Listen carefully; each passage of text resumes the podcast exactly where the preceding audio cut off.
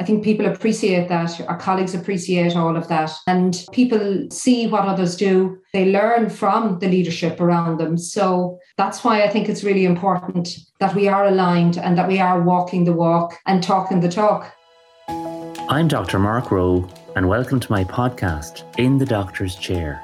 As a family physician, my expertise is supporting people in the areas of positive health and lifestyle medicine. Join me in conversations that share life lessons, health habits, and leadership practices, focusing on positive psychology, lifestyle medicine, and ways that enable you to live with more vitality on purpose. Appreciating that when it comes to your vitality, that everything is so interconnected. Episodes will air weekly, and you can find me wherever you listen to your podcasts, and of course on my website, drmarkrowe.com. Welcome to In the Doctor's Chair, where today I'm looking forward to continuing conversations with executive directors on leadership and organizational health and well-being while exploring the future of work as we learn to live with the challenges posed by COVID 19. Today, Mary Buckley, Executive Director of the IDA, joins me in the doctor's chair.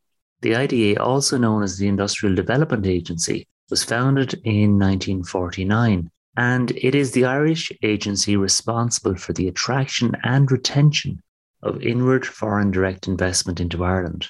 Mary has been Executive Director of the IDA since 2015 and is a member of the Executive Leadership Team in Ireland, based in Dublin. Prior to this, Mary held a number of leadership roles across the IDA organisation, including Director of North America, based in New York. A key priority for Mary is the successful execution of IDA Ireland's recently launched strategy, Driving Recovery and Sustainable Growth 2021 to 2024. Welcome, Mary.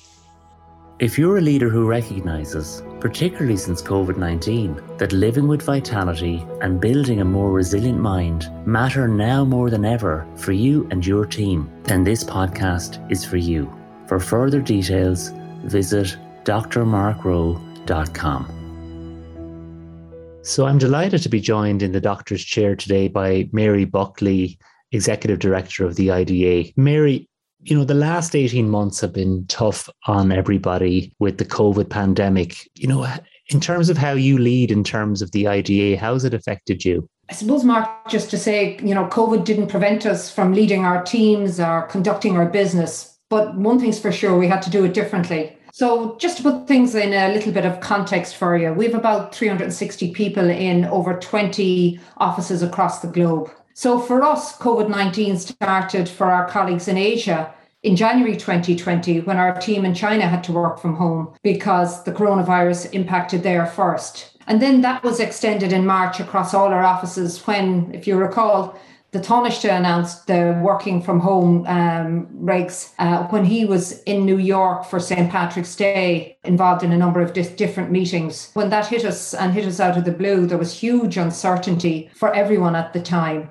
And really, what that meant for us in IDA was obviously we had to look at our people and our business. And, you know, as a leadership team, we came together under the direction of our CEO, Martin Shannon, and, and we had really two very strong areas of focus. One was the safety and the well being of our teams, both in Ireland and then globally. And we always have a huge sense of duty of care to our teams and our people. And then the second was obviously being very close to our almost 1,600 clients um, that are uh, based here in Ireland and obviously with their parent activities around the globe uh, because we recognize that they would be grappling with all of the challenges of COVID 19 as well. So we had to put kind of new structures and new teams in place quickly to ensure that we understood the challenges that our clients were facing and also to ensure that the government supports that were being made, made available were being understood um, and available to our own clients across the globe. And as part of all of that, of course,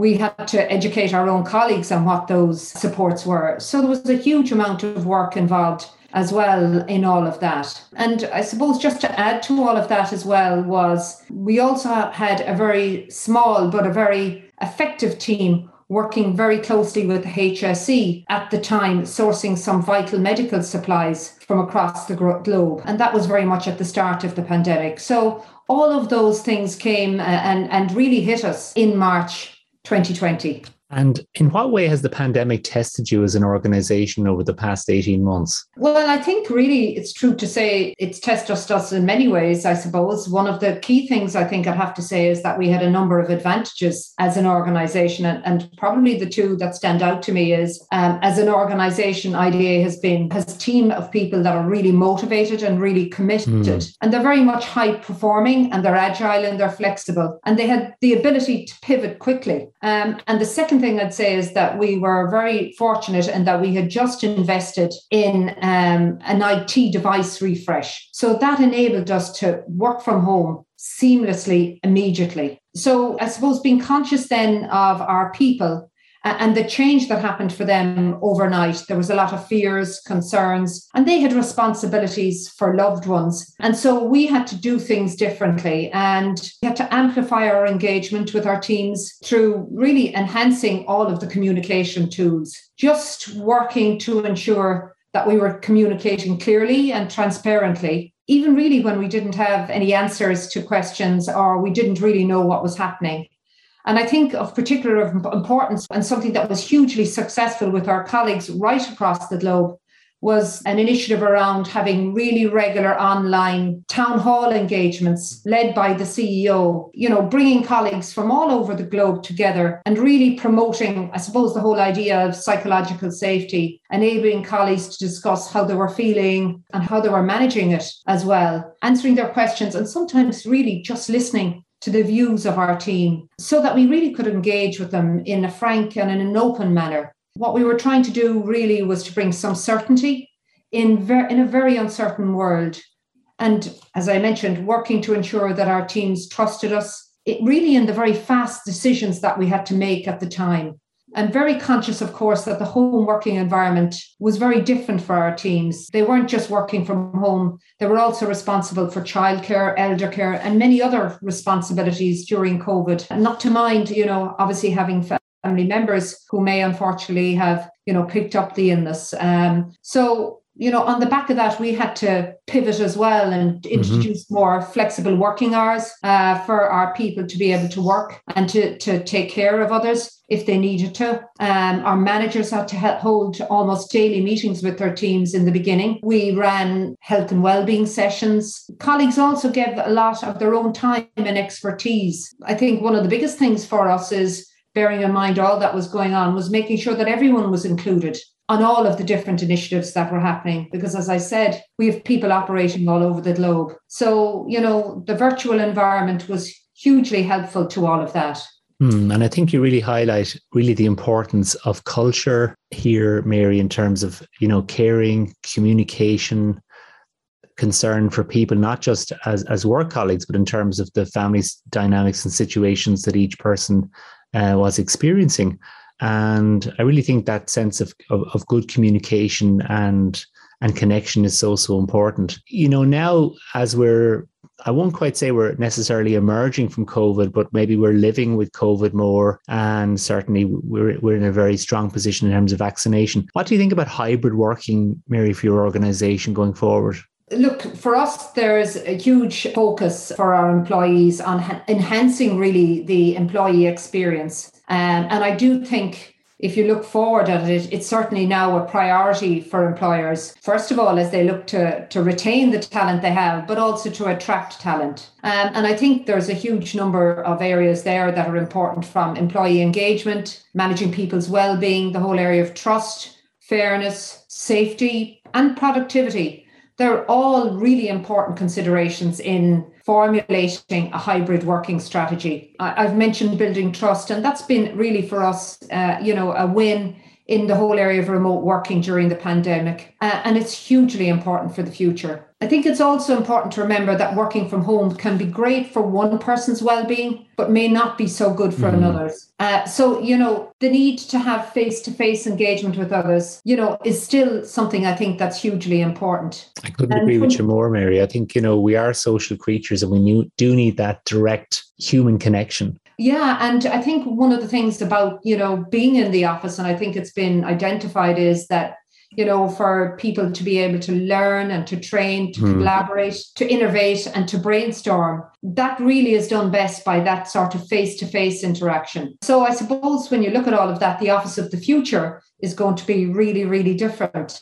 And for us in IDA, we were really lucky that in 2019, we moved towards activity based working in Dublin in our global head office. And over time, that's going to be uh, rolled out across the organization. So we've introduced collaborative working spaces, team meeting rooms, hub spaces uh, for engaging, you know, right across the board with others. So for our team now, you know, in head office in Dublin, there's kind of a different way of working than the traditional way we worked prior to 2019. So that that'll be advantageous for us, I think, as well now as we you know return to the office. Um, we've also introduced the hybrid working environment. So going from you know a one day a week now to two days a week working from home, and that's very much in line with the the government's remote strategy uh, that was recently launched. And again, you know, there's work involved in all of that. There's training required, both of our managers and of our colleagues, to make sure it's working and really making sure as well that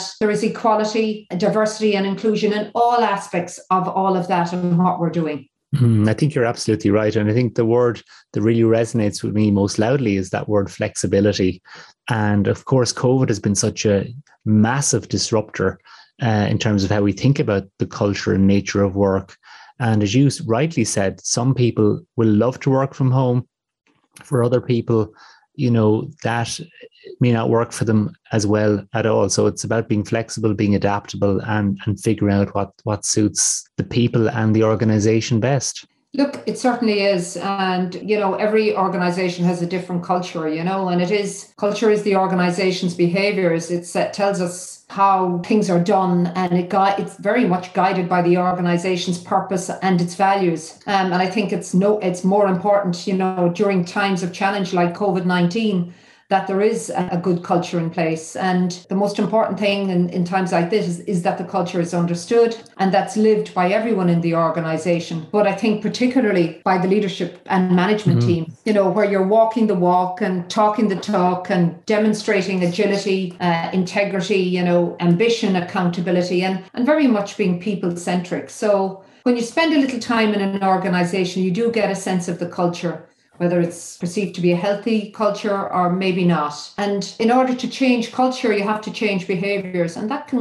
require a lot of patience and a lot of time. I'm also very conscious that the culture today is evolving, you know, as we look very much around the whole area of equality, diversity, and inclusion. Um, we're also looking at corporate social responsibility, which is ED&I is a big part of and the sustainability agenda is as well. Yes. Uh, these are really important uh, for, again, you know, holding on, retaining our talent and attracting new talent. And um, that sense of purpose the culture is is hugely important in that regard. Yes, and of course, uh, from a leadership perspective, actions do speak louder than words. Just a thought I had, Mary, while I was listening to you there about culture. Do you believe that Ireland has its own culture in terms of you know when you're selling Ireland to foreign direct investment? How would you describe the culture of of Ireland itself? Yeah, we have a, a, a, great culture, I think. And uh, in that regard, one of the things uh, we would be well known for is obviously, you know, our approachability. Uh, we're quite an open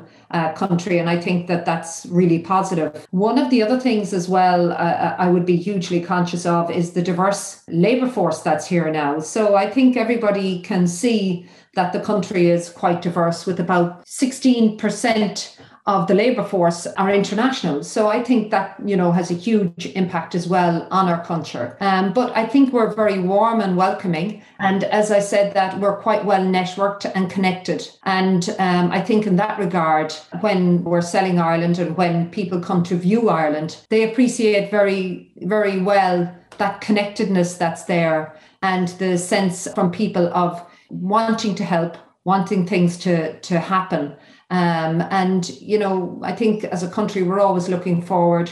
We've some really good policies in place. And of course, we're, you know, very positive Europeans as well. So, yes, I, look, I think we do have a good culture. And, you know, we have 1,600 companies here employing over 257,000 people. So I think that tells us, you know, mm-hmm. that we have, we're, we are doing things well and we are doing things right. And, you know, if you're to look at the work culture, we are a very inquisitive uh, group of people. And, you know, we often share our thoughts. Uh, and I think that for innovation, that's exactly what employers want. They want you to be articulating some of the challenges, some of the opportunities. And that hugely helps innovation. And so, yeah, we're, we're a very good country in that regard.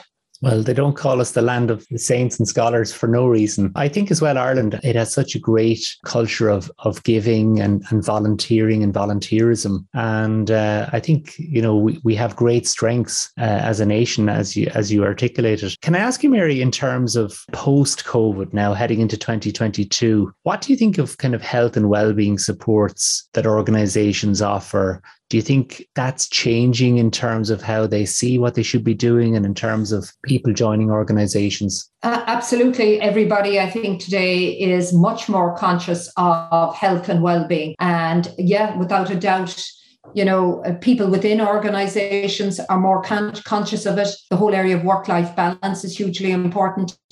But also for people that are looking at prospective employers, I think there's a number of things that they look at. And I think health and well-being is one uh, that's of particular importance.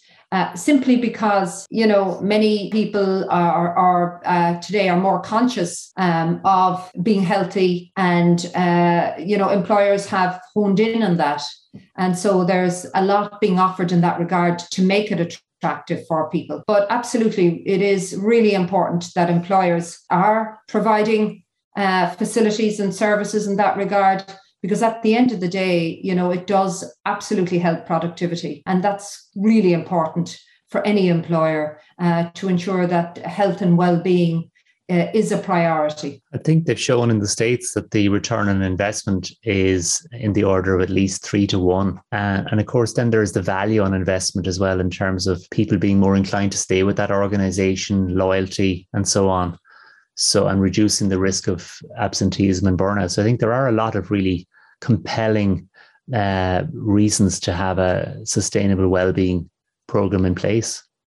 Uh, look, you're absolutely right. There's all of those benefits as well, you know, and without a doubt, healthy mind and body, it does help motivation uh, and morale. And it is just good to see people feeling well and being well. And I think for any organization, for any teams, that's a big part of, of being successful. And it's it's interesting for me when you sometimes see companies as well, and they, they do have a great well-being program, and they also do something that benefits their their community, whether it's a fundraiser or a, or a charitable walk or run. I mean, there's so many good things being done all around the country. Oh, there really is, and you know, I have to say, I couldn't exclude our own organisation in that regard. You know, there was a lot of events taking place, and one of the key things from our own CSR perspective is that uh, this year our our nominated charity is DEBRA Ireland, and so. Oh, Oh, yes. Right across the teams, there's a huge amount of fundraising taking place. Um, and that's that's just great to see everybody you know being involved and wanting to be involved in you know such an important uh, charity but also i think as well as an organization um, you know we have invested in well-being has been hugely important to us and you know one of the things that we did this year during covid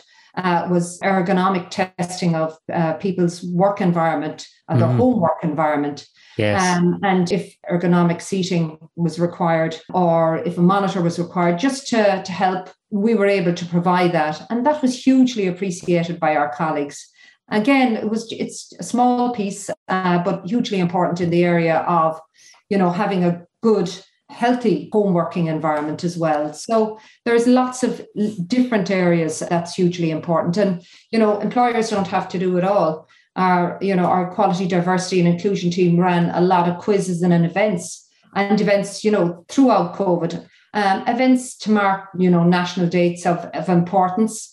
Um, and, uh, you know, they also got people involved. And, you know, I think everybody was very much uh, bought into a lot of the events that were taking place. And of course, at the end of the day, when we're doing all of these uh, events. There's great team building in it. Mm. Um, and, you know, I have a, a great interest in making sure as well that we're not too serious all the time, that we have an opportunity to have a little bit of fun. And there's nothing better to see colleagues, you know, laughing. And all of that, I think, is hugely important.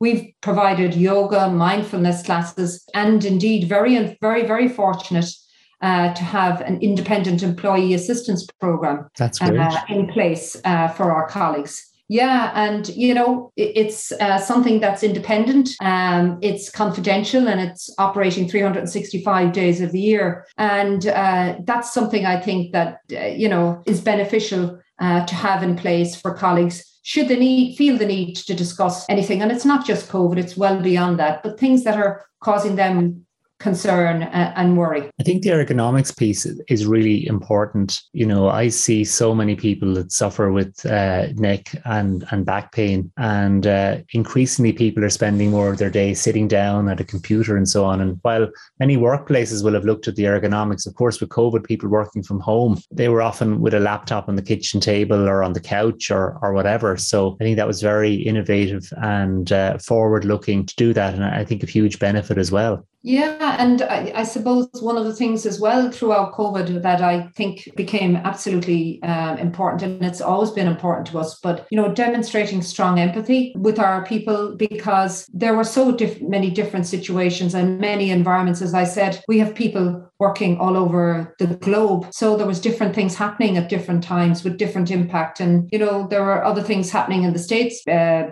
besides COVID, with a lot of racial tensions, etc. So all of that has to be factored in as well. So, you know, we were going through very challenging times. So, mm-hmm. you know, again, recognizing health and well-being, I think empathy is is a key piece of all of that from a leadership and management team and from colleagues to colleagues across our organization. So, Mary, how would you define leadership and and then who do you most admire and why? For me, leadership really has many facets. It really provides a vision to a team uh, and that vision very much needs to be you know, aligned with the organization's strategy or the organization's goals. So in defining leadership, I think you know it is about motivating a team to achieve to achieve the goals or the strategy by providing clarity, guiding and influence, and through decision making, which of course has to be aligned with the values of the organization. Um, I, I, often summarize it as uh, bringing people with you to achieve a goal. Um, and a key element of that, of course, is building trust. I think, which is probably uh, increasingly achieved to being able to bring our, our authentic self to work. And I think that's something that's hugely important. And I think as well, our colleagues recognize when you are being authentic uh, as a leader. And so I think that's something that's very, very important in the whole area of leadership. I couldn't agree with you more, Mary. I think authenticity is absolutely key to being seen as a real, genuine leader. Yeah, and you know, it's uh, obviously something that uh, we're hearing a lot about today, and you know, it's uh, moving towards a, a different type of leadership, but it is the right type of leadership. And it does go back again uh, to the point that I was speaking about earlier about an organization's values and mission and aligning all of those together. And that's to me is where you really have good, strong leadership if all of those are connected. I think people appreciate that. Our colleagues appreciate all of that. And people see what others do. They learn from the leadership around them. So that's why I think it's really important that we are aligned and that we are walking the walk and talking the talk. Absolutely. And who do you most admire, Mary, and why? Well, I, I have a lot of people that I admire uh, right across the board, and some of them are colleagues within my own organization, and some are, you know, people that I've met over the years. And yes. Uh, so there isn't any one particular person that I admire. I admire a lot of people for many different reasons. Some have overcome adversity and mm. challenges and broken the glass ceiling and many things like that. But uh, we had our annual conference virtually earlier on this year, and uh, I interviewed Chris Hyams, who's the CEO of Indeed, and he really opened up about diversity, inclusion, and belonging and Indeed. And I found really his contributions were hugely inspiring and very much enjoyed the engagement with him. And, and, and across the board, there's lots of people that I would recognise that are in leadership in Ireland. You know, our former presidents, Mary McAleese and Mary Robinson, again, you know, uh, terrific achievements as presidents of Ireland. So look, there's many people that do a lot of things, and I've probably left a lot of very good people out. But um, at that level, uh, they're just the people that come to mind at the moment. Well, you know, the old Stoic philosophers thousands of years ago were great proponents of having mentors and having people that you admired and you could admire their, their good qualities and, and try and live up to them in your, in your own life. Have you benefited from, from mentorship throughout your career, Mary, or, or do you have, have, you had an opportunity to mentor others? Uh, absolutely. Mentoring is a big part of our work in IDA and uh, uh, mentoring and coaching are, are two, you know, areas of development for our colleagues right across the board, including myself um, over the years. Um, and, you know, one of the things I like in mentoring or having a buddy is it's a fantastic mechanism for, you know, seeking some advice. Um, and uh, often, again, you know, if people have concerns or worried, it's great to have somebody that you can trust. And I think that's one of the biggest elements to the relationship is having a trusting relationship with the mentor that's built on confidentiality and respect.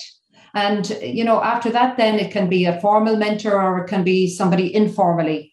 I'm always very conscious that throughout my career in IDA, I worked with many managers and uh, and many of them I would have reported into, and they were actually mentors to me, and they may not have realized it, but just by the way they're operated, their style, hugely beneficial for me. And, you know, sometimes I think it's really important that we don't all have the answers and we don't all have the right answers sometimes. So it's important to be able to do really a self check on yourself. And, you know, in that regard, mentoring can be hugely beneficial, you know, if you're trying to approach an action or an item.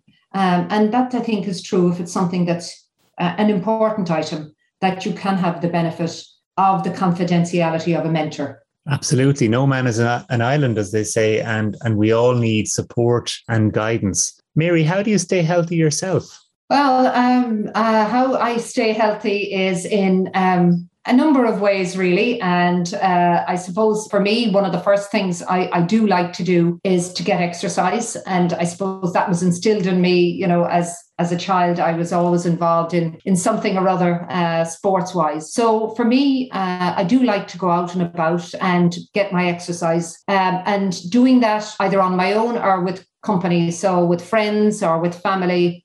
I really enjoy all of that. Also, of course, you know, during COVID, there wasn't an awful lot else to do except you know head out for walks with people within the two mile kilometer the two kilometer distance. Um, and i thought that was really really nice you know to be able to do that and to have the time to do it. Uh, and that's important. I also think staying healthy for me goes back to an earlier point is having a little fun and um, laughing a lot um, not taking things too seriously. And one of the things i really missed during lockdown is that sense of fun and that uh, team spirit uh, when you're in the office because no matter how long your day is or how much work you're doing I think there's always time to have a cup of coffee, have a chat with somebody. And usually in there, there's an opportunity to have some fun and to laugh. So that's hugely important for me. And I suppose finally, one of the things I do as well is I do try to, to have my five a day of, you know, fruit and veg. And that's probably uh, the best thing I, I do as well. So they're the kind of things I do for